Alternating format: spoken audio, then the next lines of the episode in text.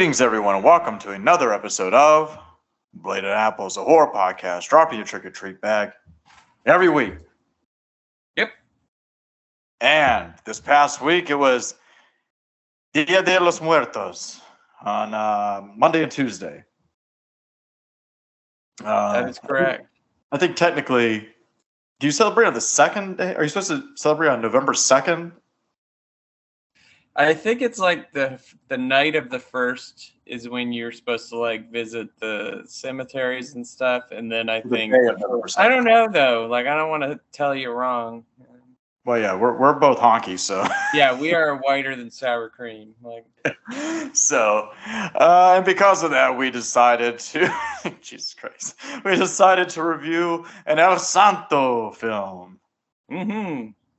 because I came up with the idea of, hey, we need to do a Mexican film, Mexican horror film, in time for, in time for uh, Dia de los Muertos, and I says, it can either be a Santo film or it can be Guillermo del Toro's directorial debut, Cronos.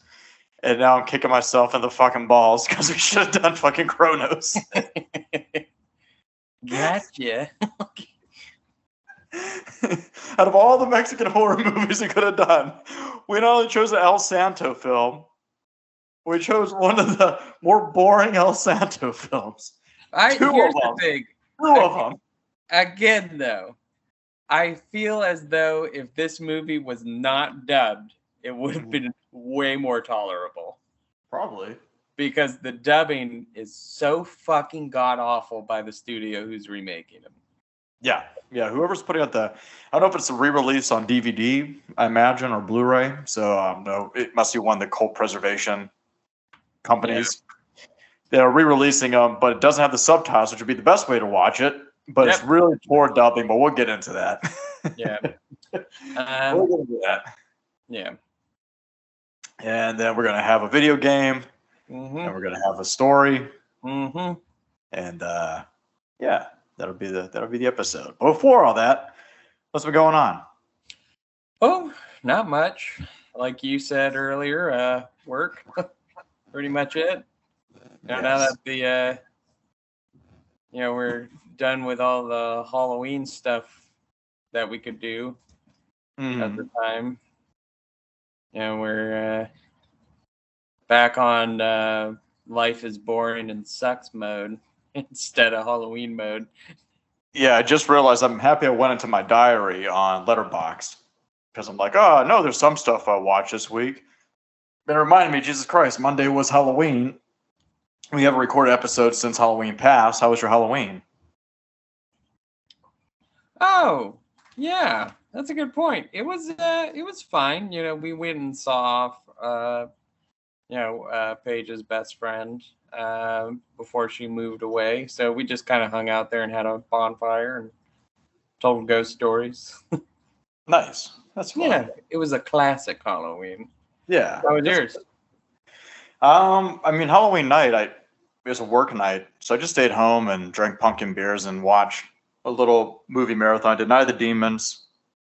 I did um, Night of the Demons, Dark Night of the Scarecrow, Scary Movie, not not the spoof Scary Movie, not the one from the Right. 90s, early '90s film called Scary Movie. That isn't very good. And um, topped off with they had they were running all the Halloween movies back to back on Shudder. So Halloween, Halloween four, and then Halloween five. But I fell asleep during four and five, and I woke up and five was still playing.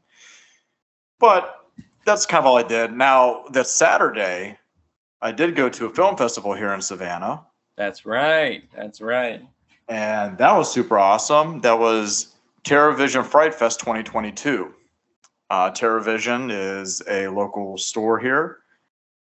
Um, it's a horror shop owned by the same guy that owns Graveface Museum and Graveface Records here in town, Logisaurus.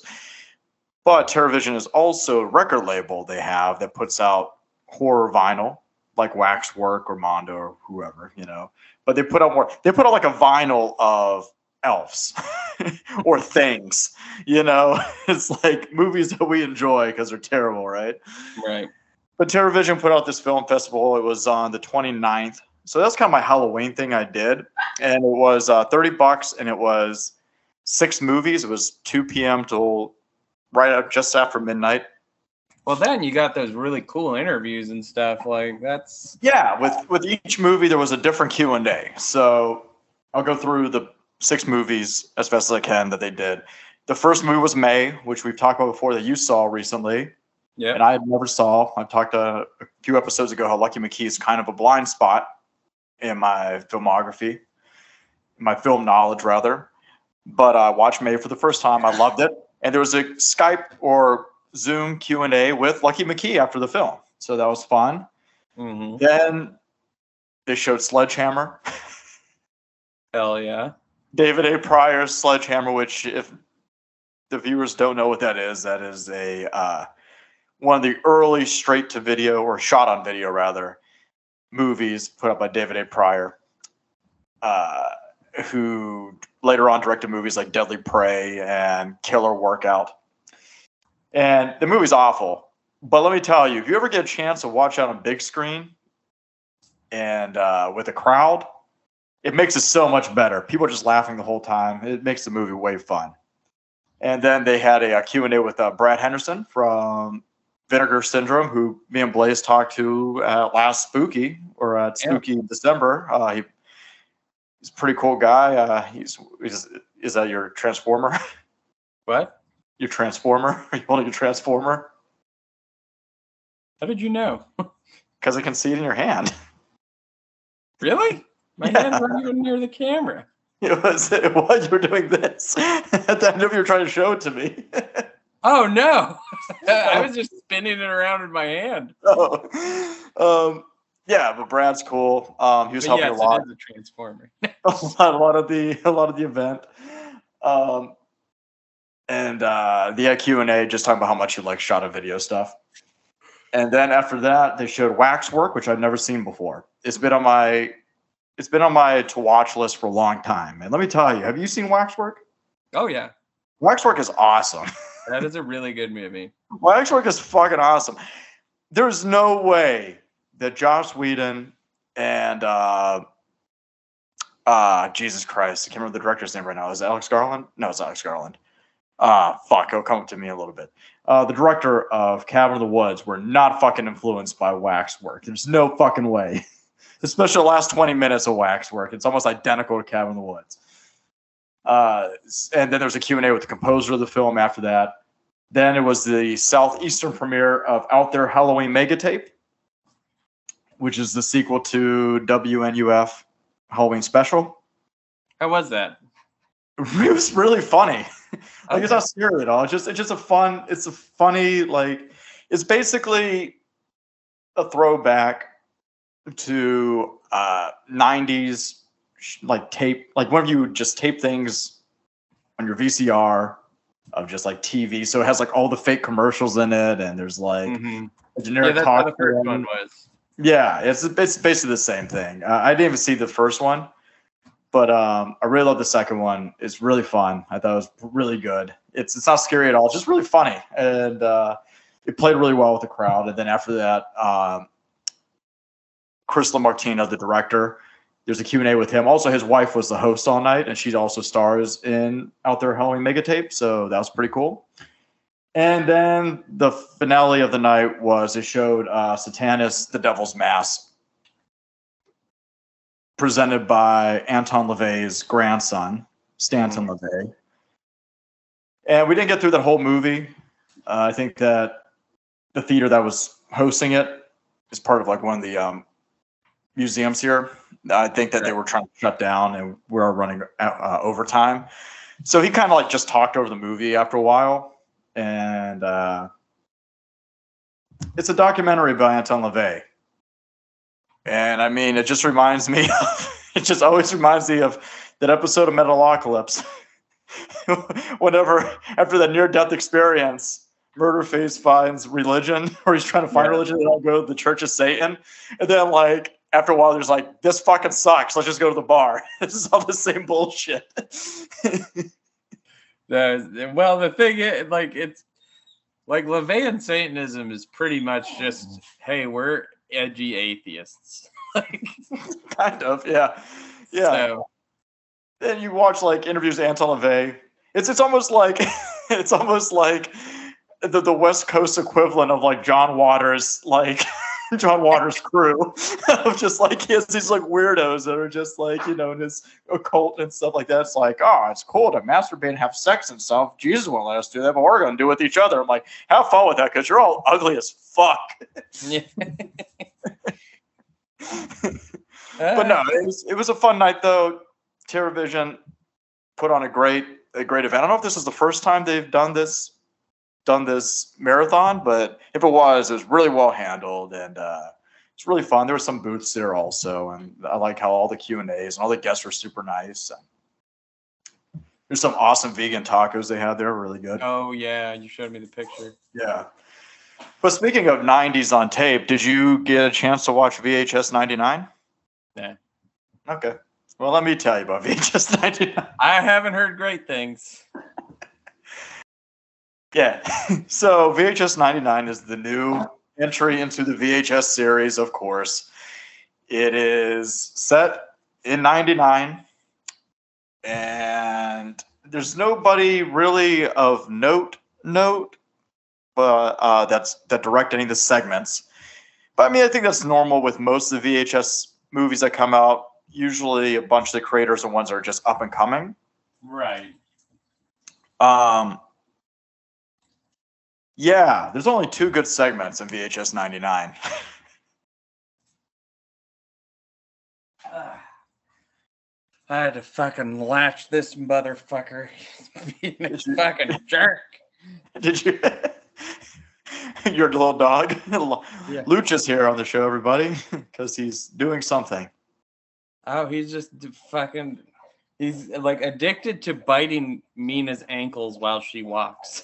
Who's your other dog? yes. Yeah. It's not Mina's, human. a- Mina's an old sweetie. He's a little bastard. Did you hear from the people you that you talked to about VHS 99? Did they say what segments they did like on it? Uh, they actually said they didn't like any of them. Oh, I like two of them. And the second one won't come as a surprise. I think only two of these, only two of these segments are worth saving any of the movie. And one is called uh, Suicide, not Suicide Pact. Uh, shit. Basically, the story is, I think it's the second story in the movie.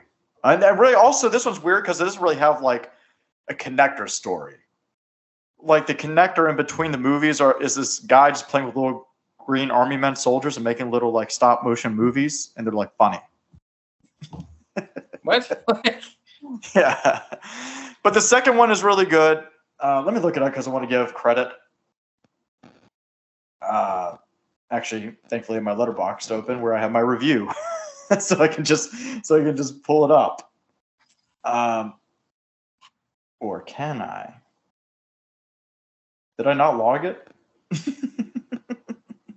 Me- i don't think i don't think my uh i don't think my review took. That sucks. Let's see. Uh this but the um the story is about this girl who is trying to join a sorority. It's called suicide bid. She's trying to join a sorority. These girls are like oh yeah you can choose our sorority. She only put in for one. She only put in for one sorority and of course all these girls are complete fucking cunts and and they bury her alive because apparently that's like the test you know Is And to there's some bury somebody alive? Like, what is that alive. testing? Like, huh what is that testing? Well, she gets stuck under there, and she has a camera down there with her. First of all, I hate, I, I don't like getting buried. Oh, what, what is it? Yeah, I I mean, it, just a hazing. It's hazing. But apparently, a girl allegedly tried to join the sorority a long time ago, and she got buried alive, and she died, and she's still under the ground or whatever, and so on and so forth. And it kind of takes a very Tales from the Crypt kind of stance, uh, or goes a very Tales of, uh, Tales from the Crypt kind of ending uh, to the whole thing, or feels very much like Creep Show by the end of it, which I really like. Um, then you have to sit through two pretty lame segments after that. Also, the first segment wasn't very good either. It actually had everything I don't like about found footage.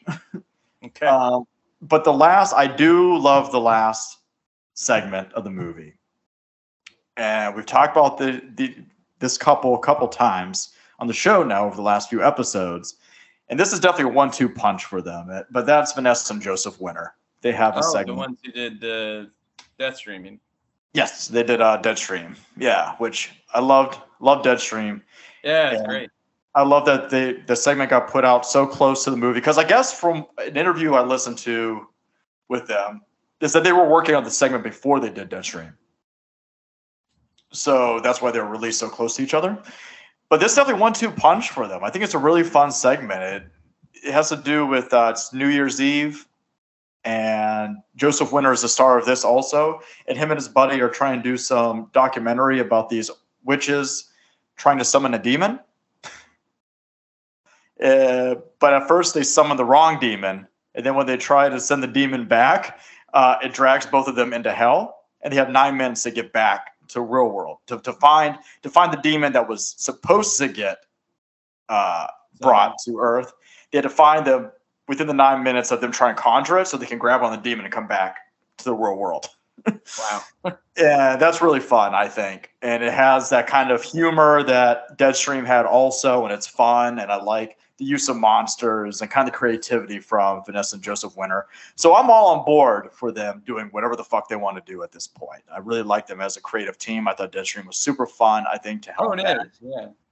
To hell and back is really fun also. And also the end credits of the movie, Danzig Well, for what? for for VHS 99. What did The- he do? The end credit song is "Long Way Back from Hell." Hell yeah. love which is that. pretty awesome. Yeah. So VHS 99, not very good, but just watch those two segments. Watch Suicide Bid and watch The Hell and Back, and don't watch any of the other stuff. So the second and the last one. Yes. Okay. Um. What else? Um, I'm almost done with Cabinet of Curiosity. Yeah, same here. I'm on. I love it. On the Rupert Grint one, the one starring Rupert Grint, who plays Ron Weasley on Harry Potter. Oh no, I haven't. I'm not at that one yet. It's it's an adaptation of the H, H.P. Lovecraft Well, I mean, a lot of these are at H.P. Yeah. Lovecraft Yeah. adaptations. This is another one that's based off the Witch's House. Yeah, they're just.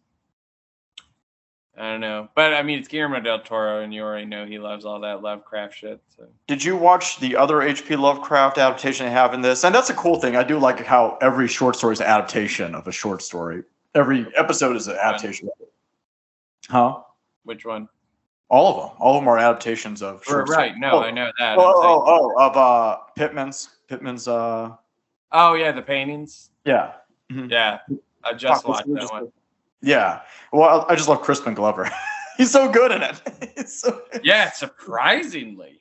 Yeah, he's very good at it. Um, no, I'm really liking it. I, I think I got three episodes to go. I'm, I'm more excited about the last two episodes. That's what I'm really excited for because I know one is which one? Oh, I was about to say one of them is one of the all right. One of the last ones is directed by Panos Cosmatos, and that's the one that everybody's talking about. And I very I love Panos Cosmatos because I love Mandy. right. and uh, and then I forgot who who directed the other last one, but somebody else I really liked. But uh, which one did you which one did you love?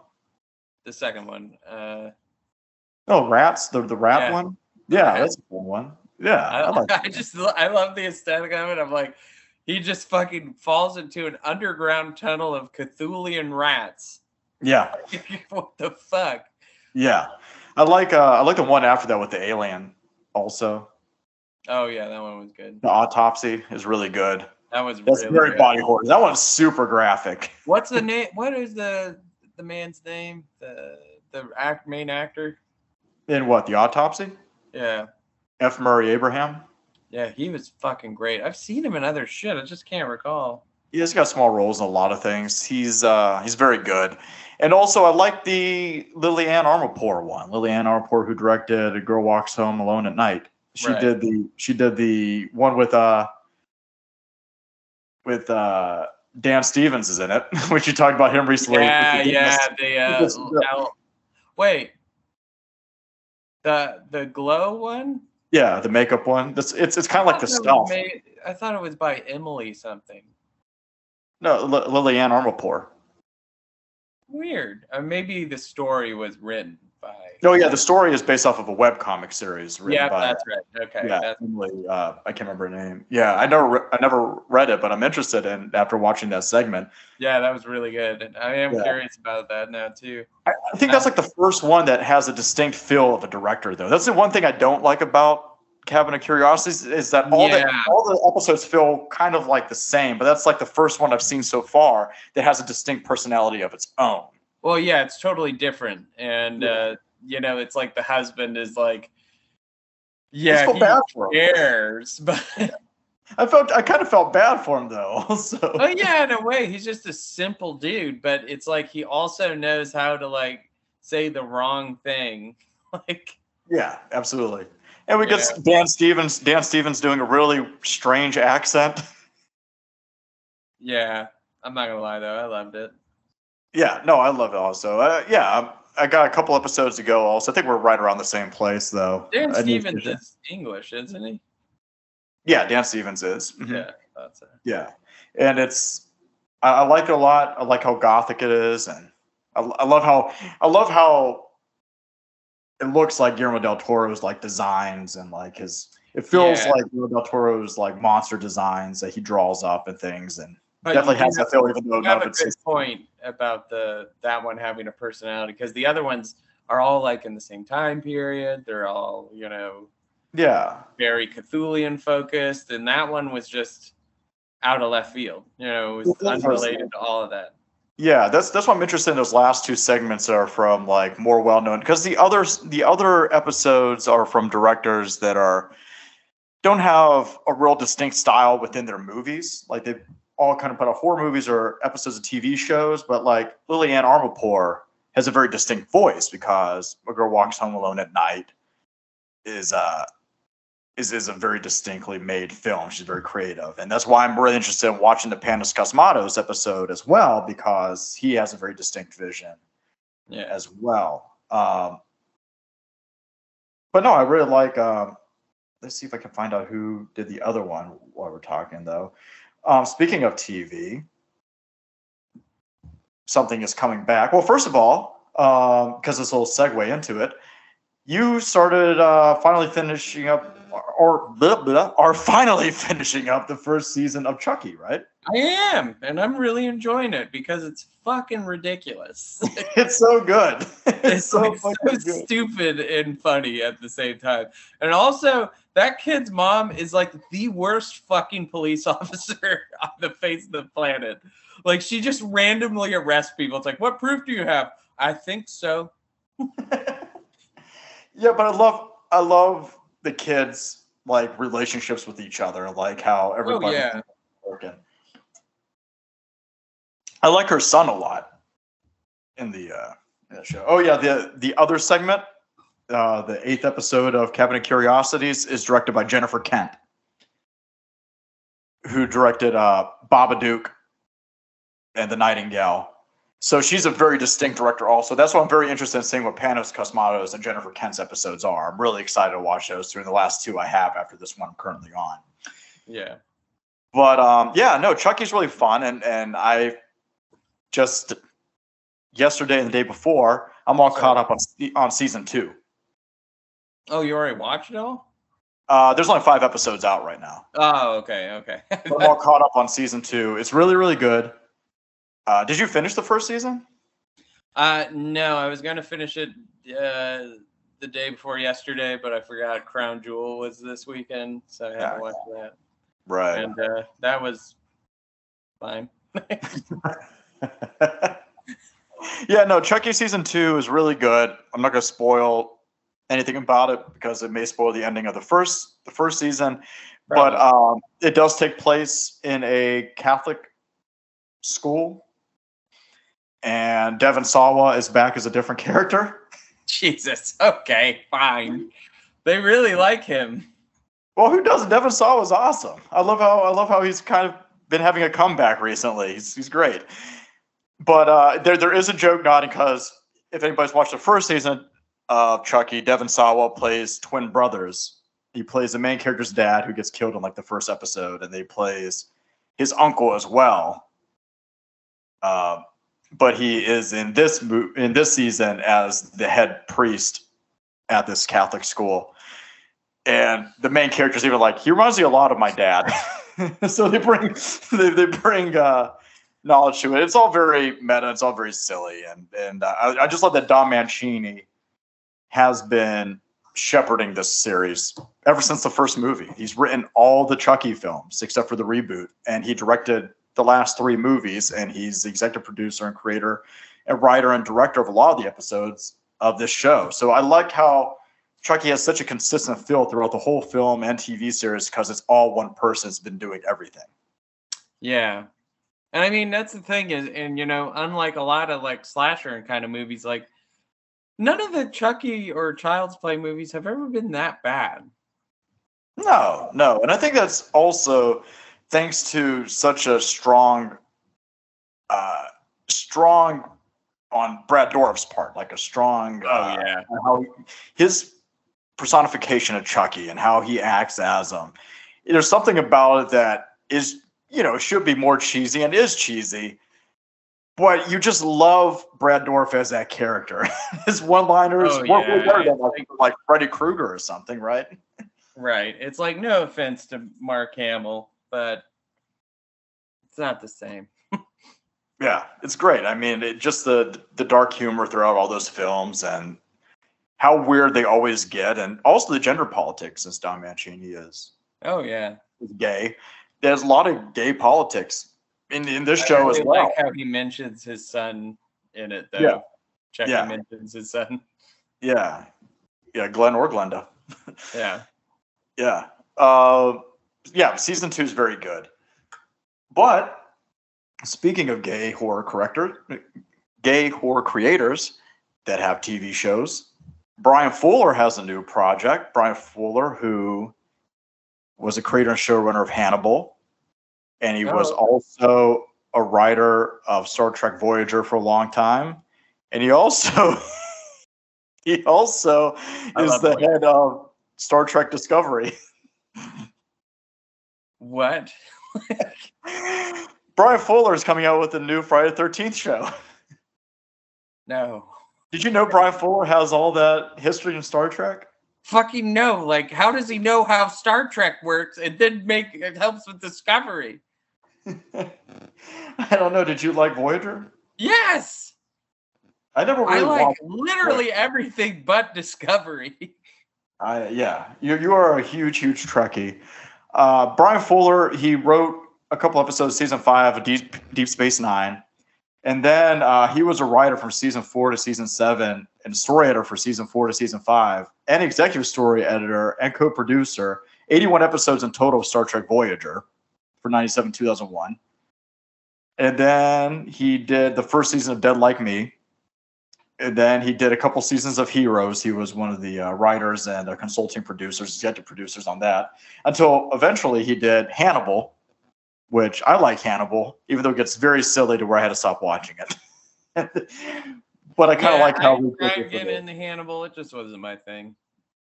it took me a couple times to get into it. Um, he also was the co-developer, writer, and executive producer for American Gods more recently. And uh, speaking of which, uh, Sandman season two is greenlit. Speaking Yeah, of no gaming creations. He also did that that uh, Mockingbird Lane. He was the one that brought back the monsters back in like 2012 with that hour long special that did not get greenlit. That wasn't very good. Where he tried to make the monsters modern. Yeah. Yeah. Uh, and they did Star Trek Discovery, but he's doing a new show called Crystal Lake. I like Bryan Fuller. I like him in interviews. He seems like a very, very nice guy. But I just I, honestly, it hurt me when you said he wrote Voyage, wrote on Voyager. I'm like, why? Like, it's got to be the director, man. The director has to just be fucking everything up. I think the thing with Discovery is has to do with Alex Kurtzman being the guy that's running everything. Right, that's what I'm saying. No, Yeah. he's not a director, but No, Alex Kurtzman is the one that's been putting all these Star Trek shows together for. Uh, it's not Peacock, is it? uh, What is it? Paramount. Par- oh, it's on Paramount now. Yeah. What was it on originally? It was on something else before that, but then it went under. The streaming service went under. CBS. CBS, that's right. Because Probably Star 'cause of Paramount. has been in Paramount. CBS. Yeah. But yeah, Bryan Fuller, Hannibal was good. And I like Bryan Fuller. I'm interested in what he's going to do with Crystal Lake. Um, I think, is it going to be following Pamela Voorhees, I guess, since it's a prequel series? And I'm fine with that. Like, please just if don't do what Discovery does and bake it like, what's this episode about? Well, this person's gonna have like a 30 minute teary soliloquy, uh, literally about nothing. Yeah. And then it's gonna be like, hey, here's some bullshit science that we didn't even try to think of a backstory for. Somebody dies, big explosions, soliloquy, end episode. Like, Yeah. Yeah, for sure. like it's like, oh, and they're all connecting episodes, which takes like that's the beautiful thing about Star Trek is because you could watch most of Star Trek without watching anything else. Like you might like miss a couple characters, but the stories are completely different every time, which makes it more fun. But Yeah, because it's just about these characters. Instead of being an overarching story, it's just about these characters that have different personalities and some different ideologies dealing with ideological and social messages. exactly, and each kind of- person in a different environment than usual. And then Yeah. you get this, which is like, no, they're all the same. Yeah, yeah. It's all very much more about like being grim and gritty and these characters all doing this and stuff. It's more about being like, hey, here's the problem that we deal with in society. And in a future where where everybody gets along or sh- should be whenever we're presented with something that is more closer to how things used to be, how do they handle the situations?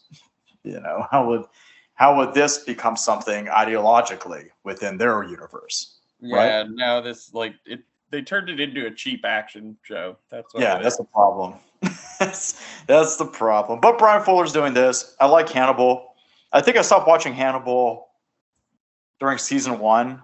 Whenever there's so it kind of turns into villain of the week for a little while. Whenever there's a serial killer. First of all, what a city they're in has like a billion serial killers. But there's an episode wherever there's a serial killer going around turning uh he, he's a cello player and he's turning people's uh vocal cords and organs into cello strings That's cool. and and one of hannibal's patients because you know he's still a practicing psychiatrist at this point uh who's played by uh dan fogler um Dan Fogelberg. figures out figures out that hannibal hannibal is a serial killer and also figures out that this other guy's a serial killer. And he introduces them together. And hannibal immediately cracks dan's neck just like snaps his neck and they're like all right there can only be one of us. And then him and this serial killer kung fu fight while the serial killer is using his cello strings like a whip and i'm just like all right hannibal i can't do this anymore All right, I'm done. I gotta take a break from you. But I do love I do love how how gay they make the relationship between Hannibal and uh, uh, Will Graham. I do like all that stuff, and you know, of course, from Bryan Fuller. That's why I like. It's also very reminiscent of a movie I just rewatched recently called The Hunger. Um, it's very influential. The very David Bowie one. series, huh? The David Bowie vampire. David, David, David Bowie. I love that movie. Yeah, it's been a while since I watched it. Yeah, but it's very influential on that show. So I'm interested in Crystal Lake and kind of, you know, what Bryan Fuller does without working with a horror property instead of Star Trek, kind of going back and doing that. Yeah. And also, I think what the, mo- the most important thing that we didn't mention, why this is so interesting, is that this is the first Friday the 13th thing, other than the video game, which is made completely independent Since 07? of the studio. Huh? Since 07? Uh, 09. Oh, okay. Yeah. 09 is when the remake came out. Yeah, so 13 years since we got our Friday the 13th movie or TV show or anything other than the video game, which is made independent of the studio. Yeah. First, like official tie-in or anything. What would the Friday? Because we talked about an early episode, the the rights have been in limbo for a while. Yeah. So this is pretty exciting to see that they're trying something new. Yeah, uh, I'm I'm looking forward to it. But well, you ready for the main topic? Not really. You got this. You got this. All right. Yeah, I guess that brings us to our topic today and going to trailer time. Trailer time. How do you say trailer time in Spanish? Trailer time. I have deciphered it, and to my surprise, it indicates the place where none of the place where the proud Apache race built their incredible empire. Santo in the revenge of the Aztec mummy. She was destined to die since she was born, in the name of Sukul. We were fatally discovered by the great priest, who cursed us for our sacrilegious act. The woman I loved was sacrificed by the great priest, was led as a prisoner through the jungle on a grueling journey that lasted several moons, where I was to be buried alive in the funerary crypt Uh, and what's your plan, Professor Romero? Well, to organize an expedition with the specific goal of locating the tomb. I have gathered you because I believe you are the right people to carry out this project. We understand that you are the only guide that can take us uh, to the place we wish to explore. but I refuse to go with you. But our interest is purely scientific, sir. Come on, son. Once our expedition is over, we promise to take care of the child's education.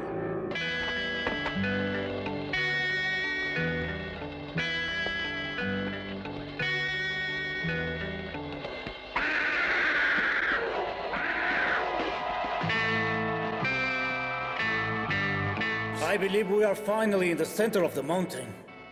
I found him. I found him. It's Nunuk, the great Apache prince. The white man must not disturb the peace of the great Nunuk. All right. I don't know if you guys could even understand what's being said in that trailer. I don't know what trailer we used, but I'm pretty Uh, sure well, it was in That's Spanish. a good point. I didn't think about that.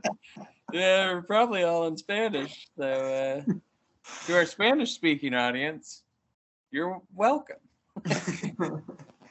and if we did find the dub, it's probably very bad Oh, it's going to be horrible if we found the dub.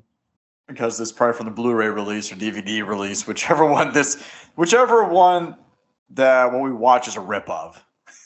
Tubi, I don't know who you found. like, Yeah, so we're talking Santo and the Vengeance of the Mummy from 1971, but we are also going to kind of be talking about Santo and Blue Demon versus Dracula and the Wolfman because we both watched that as well. Both were like, "Oh no, this movie's too thin. I don't think we're gonna be able to make an episode of it.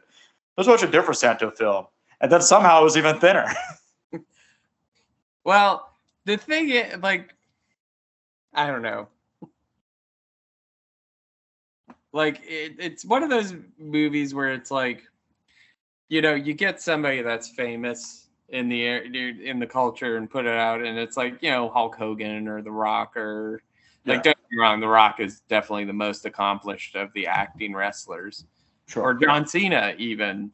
Mhm. But uh, back in the day, it was like the same way you'd advertise like cereal boxes and shit like that. You would just be like, "Oh, we're gonna get this guy in this movie" and advertise it. Like uh, as I had told you about uh, the French word for movies that are so bad they're good, or the genre they call it nanara. Mhm. Um, they even have sections based off specific people. So they have a Santo section, they have a Hulk Hogan section, they have a Mr. T section.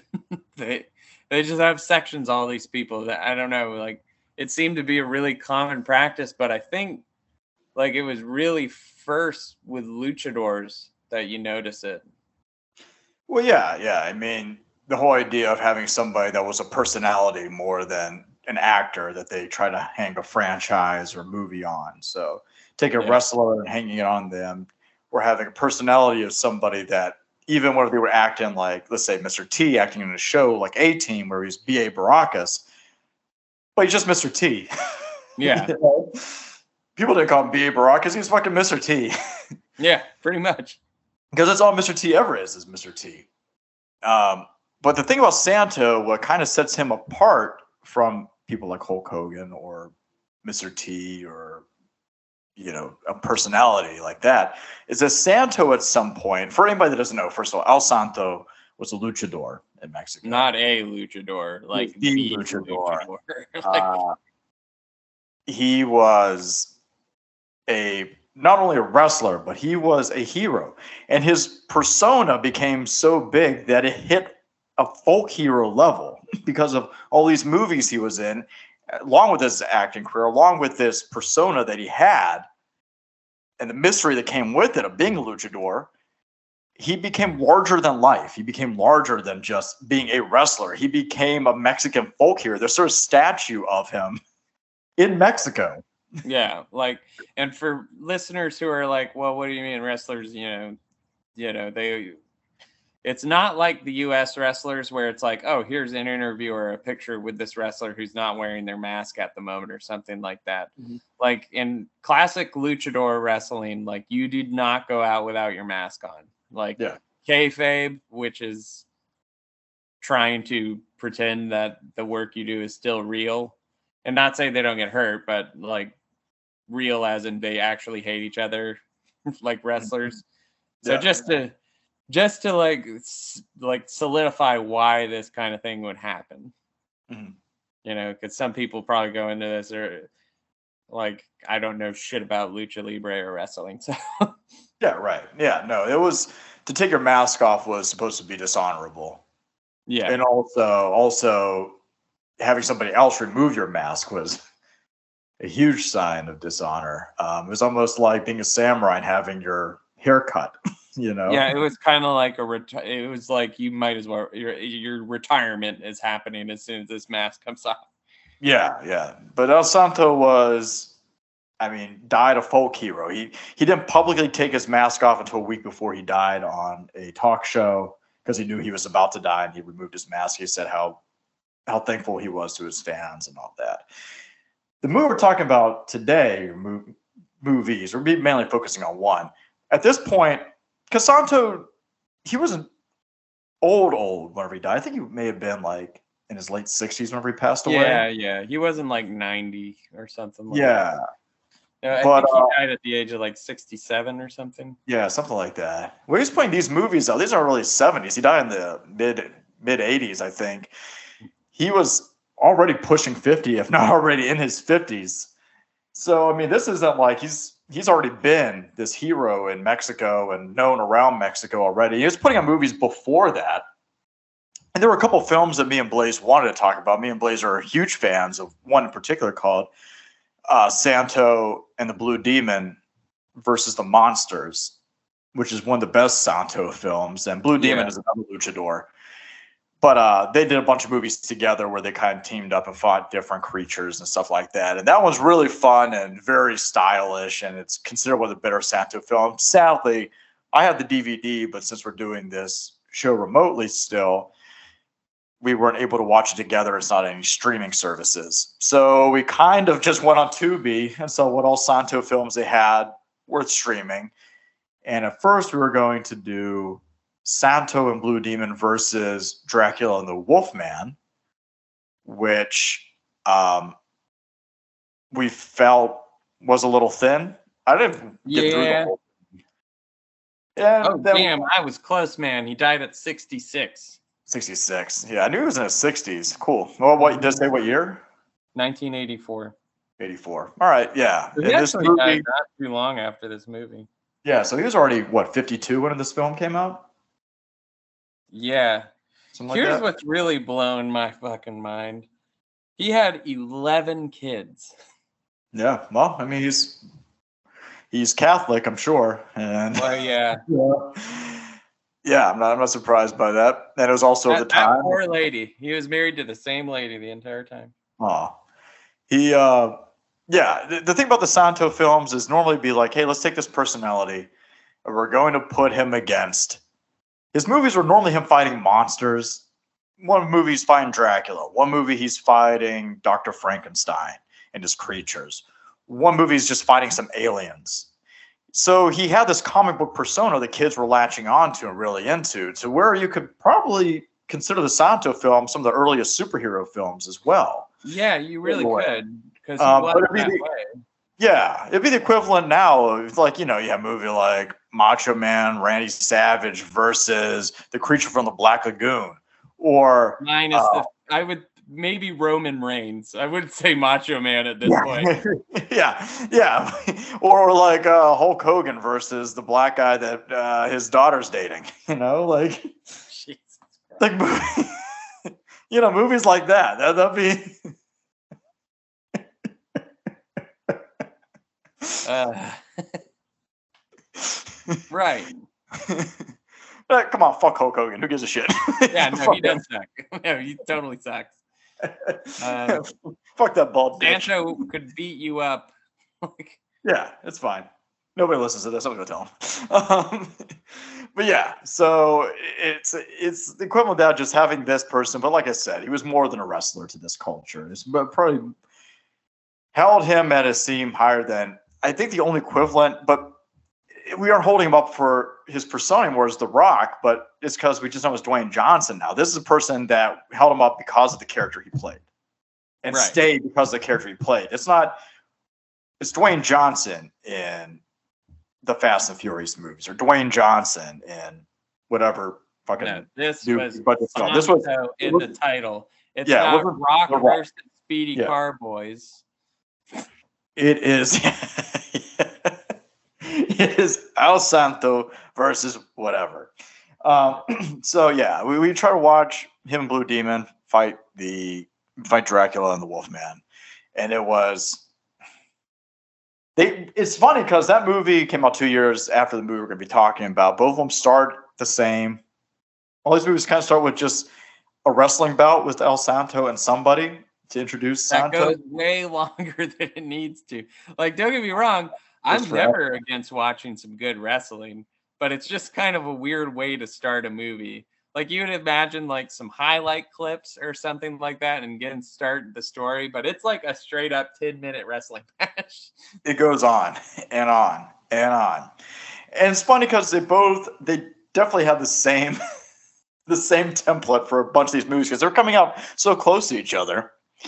Right. Is that Santo will be wrestling, then he goes to a house that normally has a study where there's a professor and the professor is researching something and needs Santo's help because Santo, whenever he's not a wrestler, he's also an adventurer like Indiana Jones.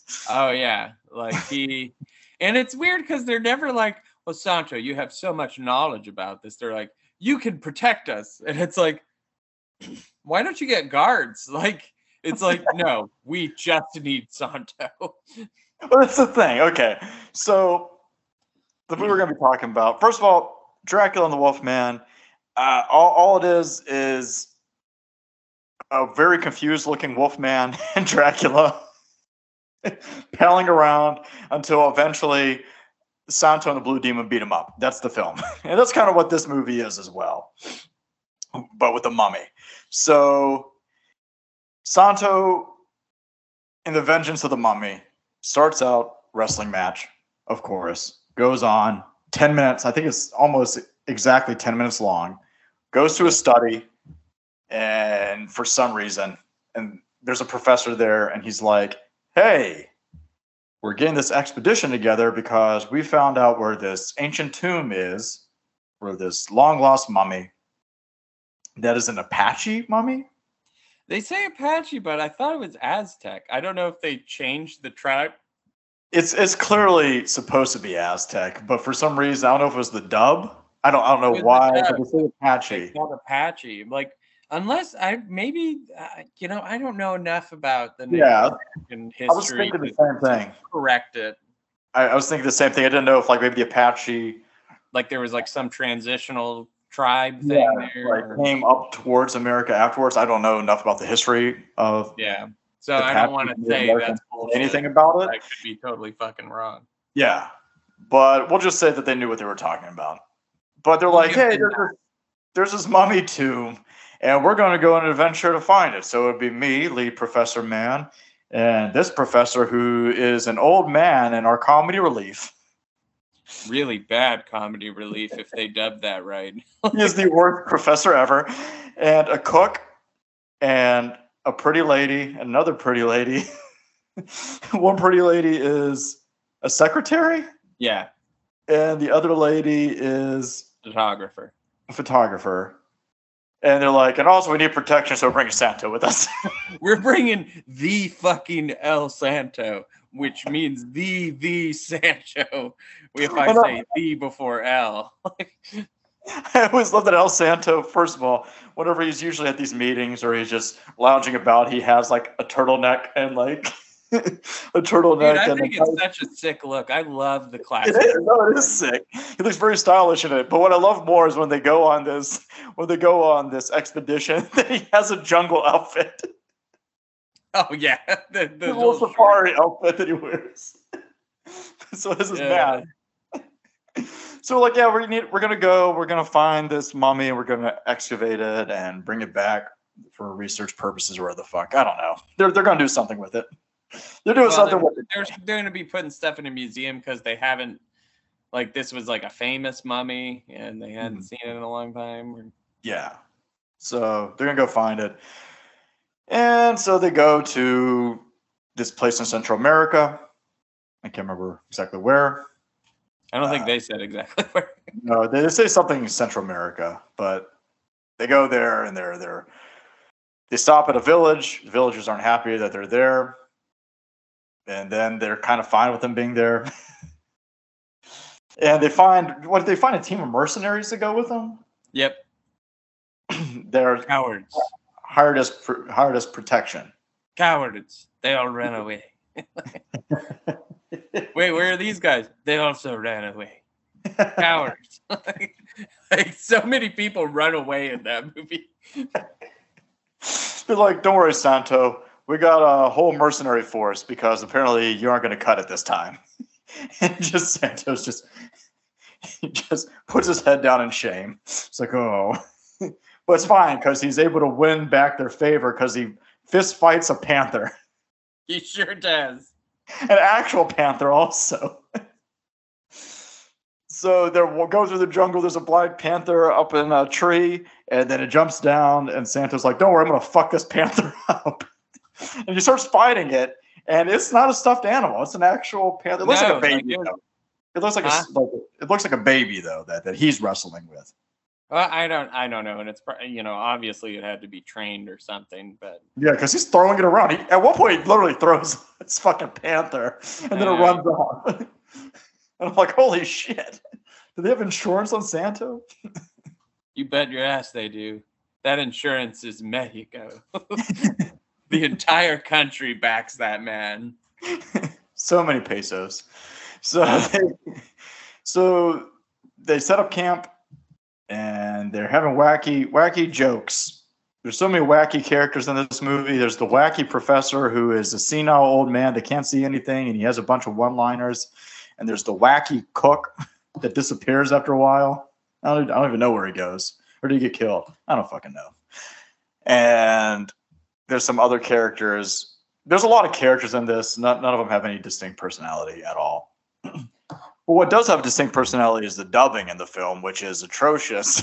Yeah, it is some of the worst shit I've ever seen. That is like, and you watch the Santos versus the monster, Santos and Blue Demon versus the monsters. You know, your your version, we just had to read the subtitles, which I I prefer. I way prefer hearing them in their native tongue. yeah, that's with every every foreign film. Yeah, For like to hear these fucking god awful dubs almost ruins the movie by itself. Yeah, and also this movie's fucking boring. I'll say it. This movie fucking man. This movie's boring.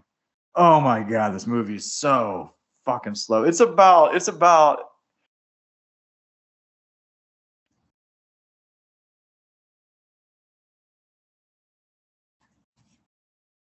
padded. But they set up camp. They're all wacky, and they go to. They immediately find the tomb where this mummy is. Like no problem at all. And they have a villager help guide them. He's an old man. He has a grandson. And and our team of of explorers and this old man and his grandson and the team of mercenaries they all go into the tomb. and this old grandfather is like, "You aren't supposed to be here." You are because they him for some reason. Yeah, no idea why they did that. Ridiculous southern accent. And he calls the lead professor a gringo. Well, he doesn't call him gringo. He calls him white man. He keeps on calling him a white man. Whatever's cl- so clear, not only that, that he is a Hispanic actor, but whoever's dubbing him also clearly has a Spanish accent as well. So he starts calling him a white guy. I'm hey like, there, Whitey. yeah, I'm like, is he? it's like this guy's a honky, and also the guy, the the grandpa with this with this deep Southern accent, is a very very old, clearly Mexican man.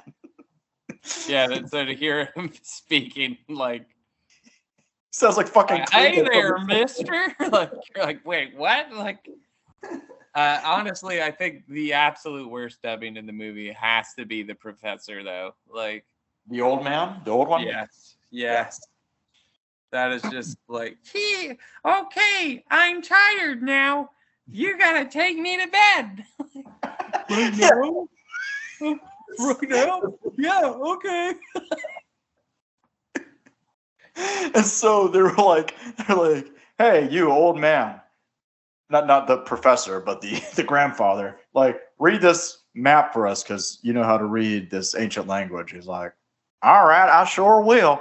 And then he has this long narration, this ridiculously long narration that's all expository dialogue, but it's the worst, what the mummy was there for. the worst voice actor you can have tell the story. It was him, and his lover was about to be sacrificed. It sounds like something out of a Coen Brothers film. but yeah, there's this mummy. The mummy was this. Was he a priest? Uh, he was a prince. He's a prince, and there was this woman who was a young woman who was supposed to be sacrificed to whatever god, and is a virginal. Huh? That's a Quetzalcoatl. Yeah, sure. It's probably Quetzalcoatl. it's probably Q. Um, I'd rather watch Q. But she's a virgin and she has to go through not only a sacrifice, but rape during the sacrifice they mention. And but little does the high priest and everybody else know, but her and the prince love each other, so they run off together and they're very quickly found. They're very quickly caught because well, she because she goes, I'm tired.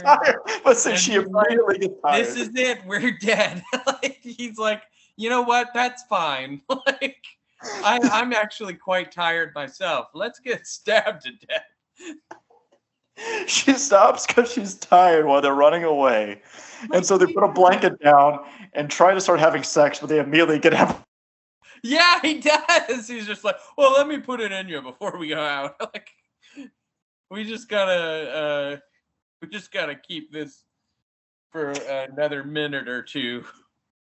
Which I'm guessing in my head, his reasoning would make sense if they explain more of that. He's like, I'm going to take your virginity. That way they can't sacrifice you because we That's not what happened though. But it's not. But if they, if they, but but if that old man was like, and so then they made Whoopi, so that she, oh, he sounds like he sounds like Goofy. That's what he sounds like. He sounds like Goofy. I'm like, who does he sound like? Yeah, if he would have said that, then I'd been like, okay, that makes sense. But yeah, they don't do that now, do they? Nope. So the, his punishment was that he was mummified. He, well, Probably he was put in a tomb where he couldn't ever leave. Yeah, yeah, he's he's not even buried alive. He's just kind of sitting there writing Yeah, stuff, starves to death. kind of hanging out. And because of that, he gets mummified somehow. Yeah, natural mummification somehow. Like, not saying it doesn't happen, because it does, but not in that climate. I would think. Like, Yeah. No. like in a, a frozen climate. Yeah, sure. Yeah, Sure. that could Yeah. happen. But this, like, in, in Central America, doubt it. Like, Yeah. Yeah. So they're like, well, that all sucks. Anyways, let's take this mummy and bring it back for research. And they don't they just leave the mummy in the tomb? There, they're like, oh, we're gonna Yeah. A good night's sleep and we'll come back and get the mummy. But guess what? The mummy starts stalking the premises and starts killing people. Uh oh. It starts with the old man and his grandson. He shows up shows up at their hut while they're praying, and he just starts wobbling the wall because it's a it's a hut and it's very flimsy. He's just like, oh fuck this, and he's shaking it back and forth. Yeah, he does. It's like, man, you could really get through that. But and uh, he breaks in, he kills the grandfather, and now we're stuck with he's just like, oh, sweet Jezebel. he gets he gets strangled to death, and we're stuck with the child who has the worst bowl cut. and the worst, also a really terrible voice actor. it's like he killed my grandpa. Ah, it was the mummy, Santo. Santo, it was the mummy who killed my grandpa. All right, you can cry now, but after you cry after this, you can never cry again because is- you're a man.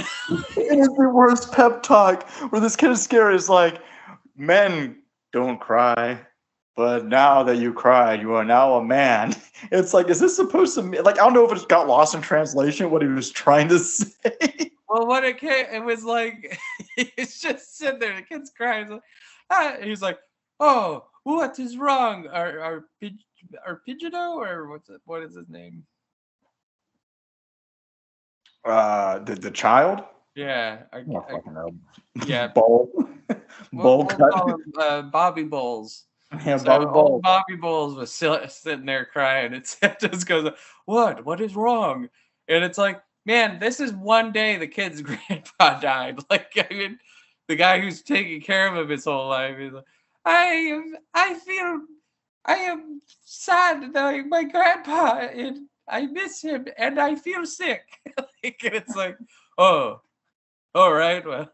the thing that got me is he's like, you see, unfortunately, things happen in life that make you a man before some people are ready to be men. And then there are some people in their 90s who still act like a child. But now that you have gone through this and you have no more family, I will protect you. But you are a man now. You- and you can cry all you want right now. But after this, you can no longer cry because you are a man. if I hear you cry, I will body slam you. I will hurricane run your ass off the face of the earth. I'll destroy you. Seriously. But yeah, they so Santo's like, oh no, so this mummy's running around. And they just meander about that not nobody seems very concerned that this mummy's going around killing people. Nope. And the mummy just kind of stalks around here and there, killing different people. Um, he's an archer, Yes, so the he- mummy is an archer. So he normally just shoots people with a bow and arrow. At some point, also, this happens in Dracula the Wolfman as well, but Santo has this scene where he just beats up a whole bunch of guys. so, so in Dracula the Wolfman is a segment where Blue Demon and Santo get held up by a bunch of gangsters, and then they decide to wrestle all of them. And this one, the mercenaries decide to leave. Is that what happens? Yeah. like- they're like, "Hey, we're gonna go." He's like, "Not if I just beat the fuck out of all of you." And they're like, "Come on." He's like, "No, seriously." they just starts beating them all up. He does. He it's, it's just really funny. Like it's like they ran away, cowards. It's like, is it is that the case, or did this movie run out of the budget? Like, yeah, pretty much. It's a long fight sequence, and then uh, eventually they they're all defeated or run off. And Santo's like, "Hey, it's fine. We can take care of it." And also, Santo's packing heat. this at some point, Santa decides to stop wrestling, just carry a fucking rifle with him. yep. He doesn't use it at all though. no, he doesn't need to. He's Santo. Um, so yeah, this killer's going around, stalking around, killing different people, and everybody's getting picked off one by one.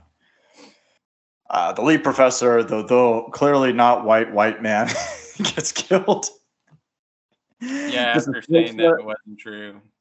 Yeah, and the old man, our comedy relief, he gets shot with an arrow, and he's fucking dead. or something. Man, I love your enthusiasm for telling me about this movie. It's so flat. It's so flat. At this point, I was just kind of halfway paying attention. That's fair. I mean, there's a lot of fighting, and there's a lot of Santo. Is there? There's a lot of him just like wandering around. Yeah, he doesn't have as many lines as everyone else.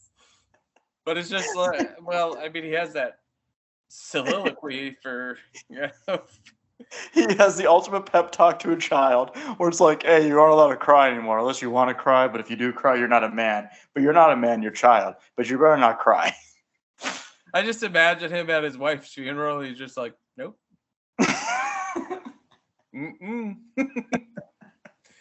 To all Honey, eleven of I his miss you, but I'm a man. and to all eleven of his children, it's like you don't cry either. None of you. None of you cry. You're all men. it's like, but Even the little father, I girl. am your daughter. Not in my house, you are. It's like, But, uh, or by me, I will slap you. how about this? I'll give you a speed run finish of this movie since we're already at our time anyway. okay. Santos, uh, Rosa, and uh, Bobby Bowles. Also, are- because because Santo always has to have a love interest, Yeah, and at least this time Santo's love interest is like looks kind of age appropriate. She looks like a little bit older yeah, because there's a lot of these movies, especially in like Dracula the Wolfman, where his love interest is like half his age. yeah. No, no, this is uh, uh yeah, she and uh, yeah, pre- I mean she's pretty and everything like that. Oh, yeah, yeah, but she looks age appropriate. She looks Yeah, like she made doesn't it in her look like- 30s. I Yeah. think I need to call the police on Santo. Yeah, right. but um yeah so susanna gets shot in the back with an arrow rosa bobby bowles and santo go chasing after the mummy who's running away into the crypt and then there is a fast forwarded fight scene for about eight minutes. Um and they it's pretty ridiculous fight scene. And um It's just a lot of it's a lot of choking and bad edits because the mummy's fighting with a spear, and there's different times where he has the spear and you know Santo's holding it back, and uh, and uh, he's holding it back, and uh, you'll see it go real close to him. Then he'll cut and edit, and he's just it's like in a completely different place. or have like a torch and he's attacking Santo with it and he's holding the torch, and then it cuts and it's in a completely and it also made like that whole fight scene really got me because I'm like, whenever he's on top of Santo, Mhm. why doesn't she shoot him? Yeah, because because there's two rules in this world. A, you, you don't cry if you're a man, and B, if Santo is saved by a woman, by God, it would end. we can't have that. We can't have a woman being anything but a victim in this Uh, film. That has to be the way in all the Santo films. No woman can take any, you know, charge in any way. No, Santo has to save because there's that old school bullshit chivalry about it with everything. Yeah. Her and the child having to sit there going, oh, oh, yeah, that, that's the dub. Like, Yeah. So eventually, Santos wins this historic fight with a mummy. To Well, multiple reveal, times, multiple times, by the way, I was very worried they were going to light themselves on fire. oh yeah, oh yeah, Because they kept torch rolling over that pretty good. They keep on just stepping over. I'm just like, oh my god, they're gonna like light on fire. Ugh, Sorry. All right. Uh, yeah. Um, yeah, so uh, turns out it was a mask. And Santos was right. Mummies don't come back to life. He told you. He told you at the beginning. See, didn't he tell you? Mummies Which is- don't come back to life.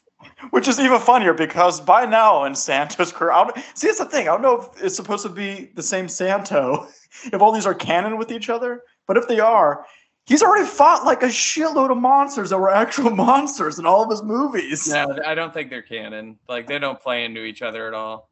it's just a different Santo each time. It's Yeah. like it's like you know Groundhog Day, but just a different situation where he just forgets what happened before. Just like just like, "Hmm." well, new day, new babe. half my age. This is awesome. Not crying ever. And then after he rips off the mask, Scooby Doo style, it's Sergio, one of the people that they thought uh, was attacked by the mummy, but he actually planned all this and killed him and hid the real mummy's body, and he already had like a whole getaway plan. And they found that getaway plan, and now they can get out of the jungle with the artifacts and the real mummy.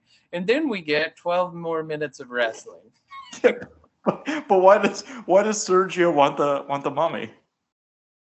Why does he want the mummy? Yeah. I forgot what he said. Did they say any reason? Well, he can't say anything because he's fucking dead. Well, no, I think killed he him. wanted, I thought he wanted like the plans and like the artifacts, so he hid the mummy to pretend he was the mummy. The best thing about where the mummy's hidden is just out in the middle of the jungle. It's just literally standing there. It's Yeah, like, they're "Yeah, oh, "Oh, mummy." And I, like just like how much they're like fine with touching like the mummy. They're like, see, he's dead. And he's like honk honk honk. Like the, the biggest surprise is how they saw the what they thought was the mummy. And at no point were like, that's a shitty mask. not once. Not once. Like you can literally see the strap and everything. Like I give it credit for at least trying to have a twist where they do Scooby Doo it, where it's like it's not actually a mummy, it's just a regular guy, Sergio. It, it literally is Scooby Doo. See, mummies aren't real. He told you. he told you at the beginning. They don't come back to life. He doesn't believe in resurrection. Who does? Yeah, it's it's Santo. We should have done we should have done Cronos. well, there we there you have it, folks. Listen, there are good Santo films. There are ones that I would have rather done. Of course, Santo and Blue Demon versus the Monsters. If you guys get a chance to watch that, watch that one 'cause it's probably the best Santo film. But if not that one, then uh, I, I heard the Mummies of Guanajuato is very good, okay. but it wasn't on any streaming services, so I don't know. Would you recommend it? I would. I think it's fine. Like, I wouldn't. It's so fucking boring. All right. Well, I guess it brings us to our next segment. all right. All right. That brings us to another curation of Blaze's cabinet of video game curiosities.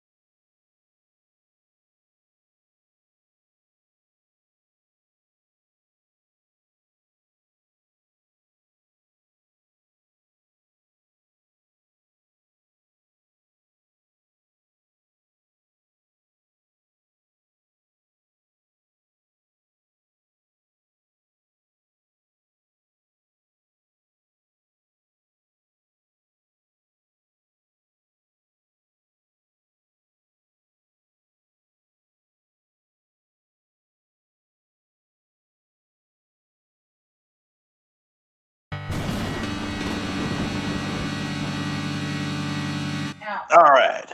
So, what video game do we have? And does it have to do with the goblin? No, it is not. No, I'm saving that. one. That's a special one. Baited That's- you. That's gonna come for a special day. All right. So, not the goblin one this time. No, maybe in the future I'll A, share. a the- goblin, a goblin one that needed on our on our scale on our score of one to ten pages. Page being your fiance and how much you need to call her because you're too scared. That goblin game you will eventually talk about is a ten out of ten. yes, Scariest game so ever. Fucking scary. But in the meantime, we're going to talk about this other game. Yep, and lucky, lucky you, it's a freebie, and not only a freebie, an overwhelmingly positive reviewed freebie. Okay. and there's good reason. Um, so this is a game called The Complex Found Footage, your favorite. But what it is is it is a backroom simulator. Okay. Do you know what the backrooms is? No. Oh, okay. So the audience probably knows because we're all creepy pasta losers. Rocky's too cool for that shit. So the back rooms is this like I it's like a they call it like a glitch in reality. It's where you just maybe see a door where a door is not supposed to be or something like that, or you just glitch through a wall or something, and then you end up in this place that's called the back rooms. So it's the Matrix. Now, it is uh, uh, a place with plain beige carpet, uh, yellow and white wallpaper, and dim fluorescent lights, and random upon random amounts of rooms. So it's Twin Peaks. No, uh, it's like it's hard to put. Like the story is pretty much like something to uh, like. What is the name of that phobia where it's like fear of liminal spaces? Claustrophobia. No, opposite. The Matrix. No. Uh, uh, like big open spaces with repeating things. Oh, okay. So I thought you meant small spaces. Um, no, no, no, no. Uh, I'm, I'm not sure. So it's pretty much a game where you get put into this world, and they only say that there's something in the back rooms, and the the thing they don't really know what it is, or they haven't really described what it is. It's just there are things in there, and you Mhm. know they're there, but if they if you see them, it's over.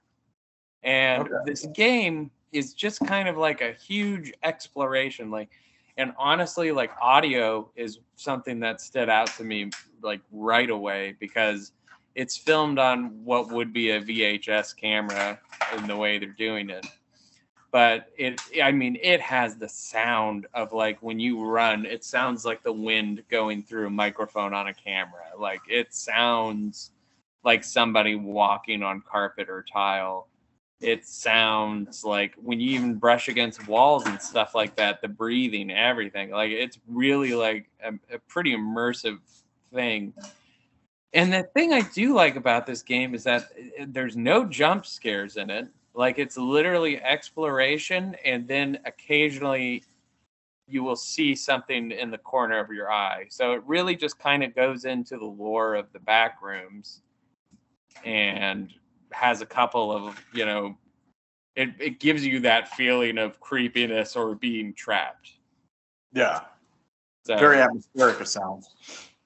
yeah if you get a chance go on creepypasta man they have tons of great stories about the back I've, I've read some. I've, I mean, I've read some creepy pasta. I just never got on the creepy pasta train.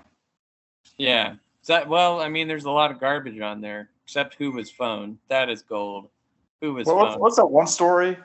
What's that one story with the uh, the house and the, the it has like the moth room and all that?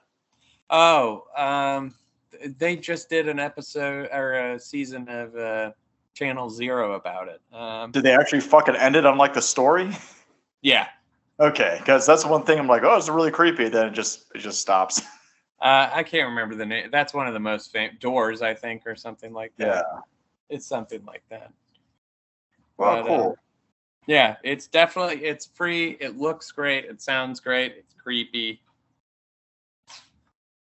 So on a on a scale of on a scale of one to ten pages, being how much you need to call page because you were scared, what would you rate Enter the Matrix? What would I rate Enter the Matrix? Yeah, Which one is that? this one is that what this is? No. Oh, then what would you rate this game? I, honestly, there were a few points where I was like, I don't think I'm going to need a call page here. Well, it seems like it's it's atmospherically creepy, like you know. Yeah, that's kind of the whole point. And you know, I was reading through the reviews, and to have a game with overwhelmingly positive reviews, where people are like, "Yeah, nothing really happens."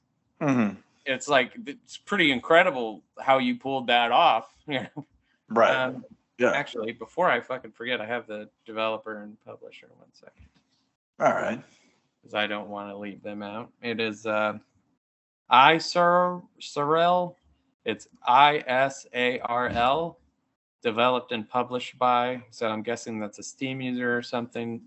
Uh, but it came out in uh, August of this year, and it is free and it is very creepy and it looks great and it's only about a gig of data. So I say try it out. Yeah, it's so creepy. It might as well be pasta. That's true. Slurp it up, boys. Uh, brings us to our next segment then. Another entry into mythology biology.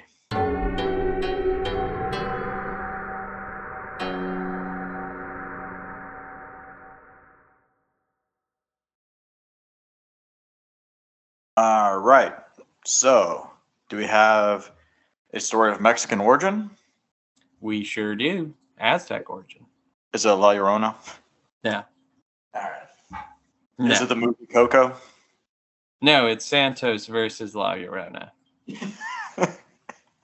Good. uh, which is on Tubi. I have not watched it. should, maybe we should have done that. Yeah.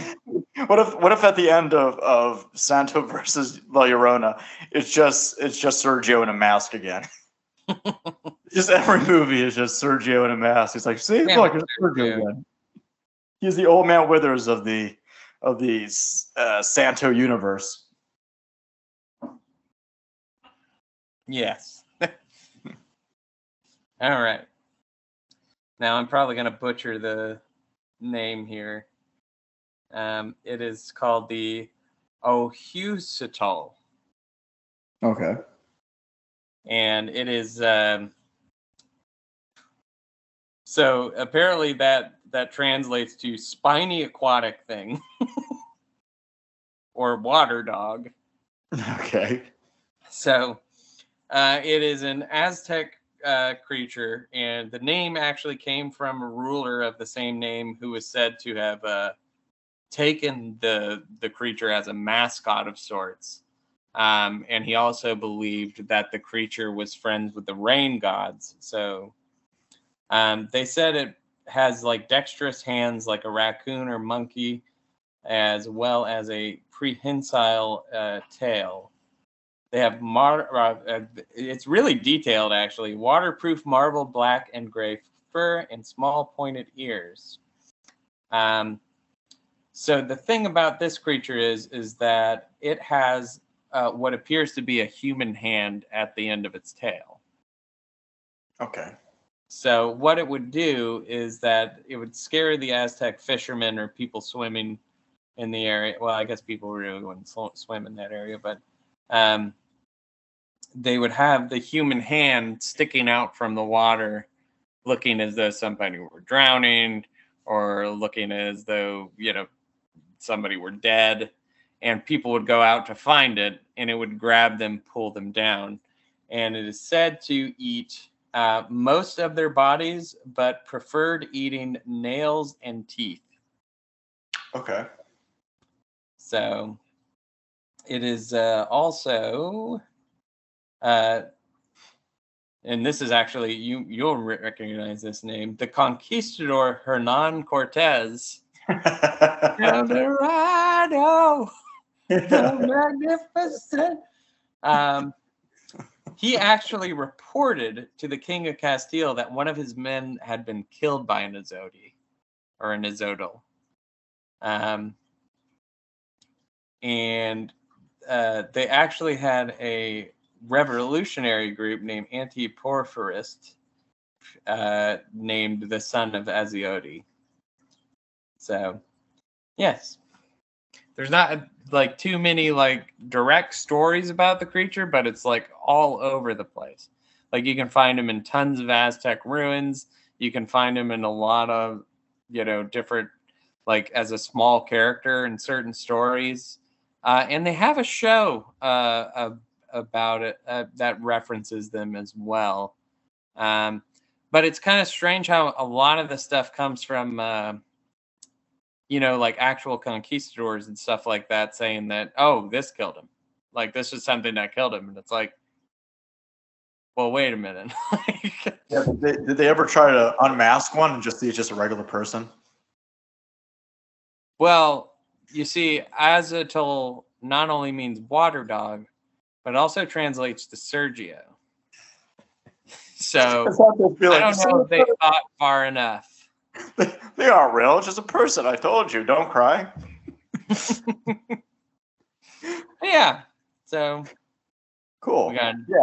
I uh do you know did you do enough research on it to know this but did you look up to see if it's because i know that there's some things like that definitely in certain cultures like mexico and stuff like that that they still believe are actual like cryptids like chupacabras yeah like chupacabras like still a thing that a lot of people actually believe is like a real thing but did you see if like this was a thing that people still like some people believe is still out there you know now i'm curious it's not like, let me, uh, let's find out. Yeah. It's, uh, I remember even like uh, our friend Gabe was saying how like a lot of people, like even like Puerto Rico, like his mom was still like, no, chupacabra is like an actual thing. she even like believed it's like, no, it's real. So, well, I mean, you know, they, they, they, you know, that that's one thing. Uh, cryptids and aliens are things I, I could get behind more than ghosts, to be honest, because it's like you know, when you think about the ocean and stuff like that, and how much of it we've never seen, and how many creatures we probably haven't recorded, I could see there's some truth to some of the stories, possibly. Yeah, I agree. You know. Yeah. So, yeah. let's see. No, and especially at the rate we're making just regular animals go extinct, they're basically cryptids now. So, for like generations like later on, I mean, those will be cryptids of people. Mm-hmm.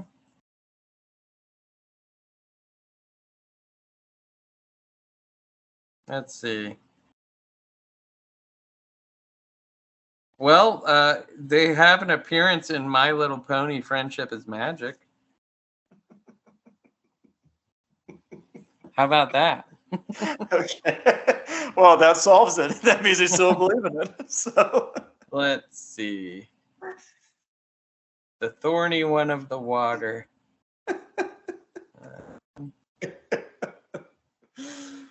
you know, that's the crazy thing. Like, that emperor was not as old, like, it wasn't from as far back as you think. It was 1486 to 1502 that this emperor was around saying that he had this animal as a mascot. Hmm. So, like, medieval. Yeah. Let's see. Little did we know it was just a really fucked up dog. it could be. I mean, you know, try a logical explanation for it. Yeah. It says some people still look for them. Yeah. But I don't see like it's not uh, obviously it's not as popular as the chupacabra because everyone's like oh, new TV show about finding chupacabras. Like, yeah, that's that's that's like, very popular. Goats. yeah. Who gives I'm a, a goat? All right, cool. Well, that is another episode of Bladed Apples. Yes, it is. Next week we'll be talking about a thing. we really need to plan out we're I have an idea. Do you? Yeah. What is it? Snow Beast. Snow Beast. We'll be talking about Snow Beast next episode Yeah, we gotta get in that winter mood. Because Blaze though brought up last night on the phone. hurricane. What? Even though I was like getting that winter mood, even though I'm about to be hit by a muggy ass hurricane. Yeah, yeah, that's great. Hurricane about to hit Florida. you know, it's been a couple years since since a hurricane has hit Florida, and getting two back to back like this is just par for the course as far as Yeah. Florida goes. Um, but yeah, we can do we can do Snow Beast, and you brought it up last night when we were on the phone. I was surprised you didn't want to do Joshua. Joshua. oh, that one's Well- too scary to be honest. like What's it called? Joshua and the what? uh, Joshua in Paradise Island or something. Oh, Joshua and the Paradise. Yeah, Joshua and the Paradise, which is a Christian animated film that is. It's disturbing. Like it's pretty disturbing. It is piss poor. Kevin Sorbo will probably approve, so that should show you shouldn't watch it. uh, yeah, so we'll do Snow Beast next episode. But in the meantime, if you want to reach us, you can on the email, bladedapplespod at gmail.com, or on the Instagram page if you got comments, questions, concerns, requests, whatever you want. We'll read it eventually. Who knows? Uh, thanks to Blaze for doing the sound of being a great, a great co-host, and thanks to Stefan Mize for doing our art. Check him out on Instagram, Stefan Mize or Crawling Panther Tattoo. Awesome guy. Anything else? uh, yeah. Rocky, Yeah. man, now. You do not cry anymore. Don't cry. Um, I'm not going to until I log off of here, and then I'll cry in the corner over there. Rocky, mummies aren't real. I don't believe in resurrection. Look at this Aztec temple we're on right now. we're here. We're just waiting for Santo. You know, the funny thing is that you know, for for Dias de los Muertos, I always watch Coco. Oh, that's a terrible idea. Speaking of crying. Speaking of crying. because I cry, I cry every time I watch that movie, always. And it seems the more I watch it, the, the harder I cry. The more I cry over the movie. There's more spots I cry during that film than I did the first time I watched it. So eventually, I'll just cry for an hour and a half next time. But the, Santo is in that movie. Oh yeah, he is, isn't he? Yeah, it's, It's, not like a little play off to him, though, right? Yeah, yeah, yeah. There's a part whenever he, there's like a tram or something that's going to this party in the film, and Santo is one of the celebrities that are getting onto the tram. It's like, oh, Santo, can I take a picture with you? And he just nods and stuff like that. But there is a cartoon version of Santo in Coco. So I did not notice that before. yeah, yeah. Huh. So that's fun. That Along with Frida, Frida is a character in there as well. yeah, so. yeah, yeah. That a little. Mexican culture nods in there, which is fun. But we should just talk about Coco because I love that movie. Not quite what our bag is, but I was thinking maybe we should do a like coming in the near future. We'll do like maybe once a month. We'll have the an action packed episode where we talk about some of our favorite horrible action movies. we, we can start doing that. That's fine. Just a I thought. I feel like we, we used to do that more. We talk about some horror tinged action films like Nightmare at Noon and Yeah, I mean, but I'm saying like White Fire. Oh, boy.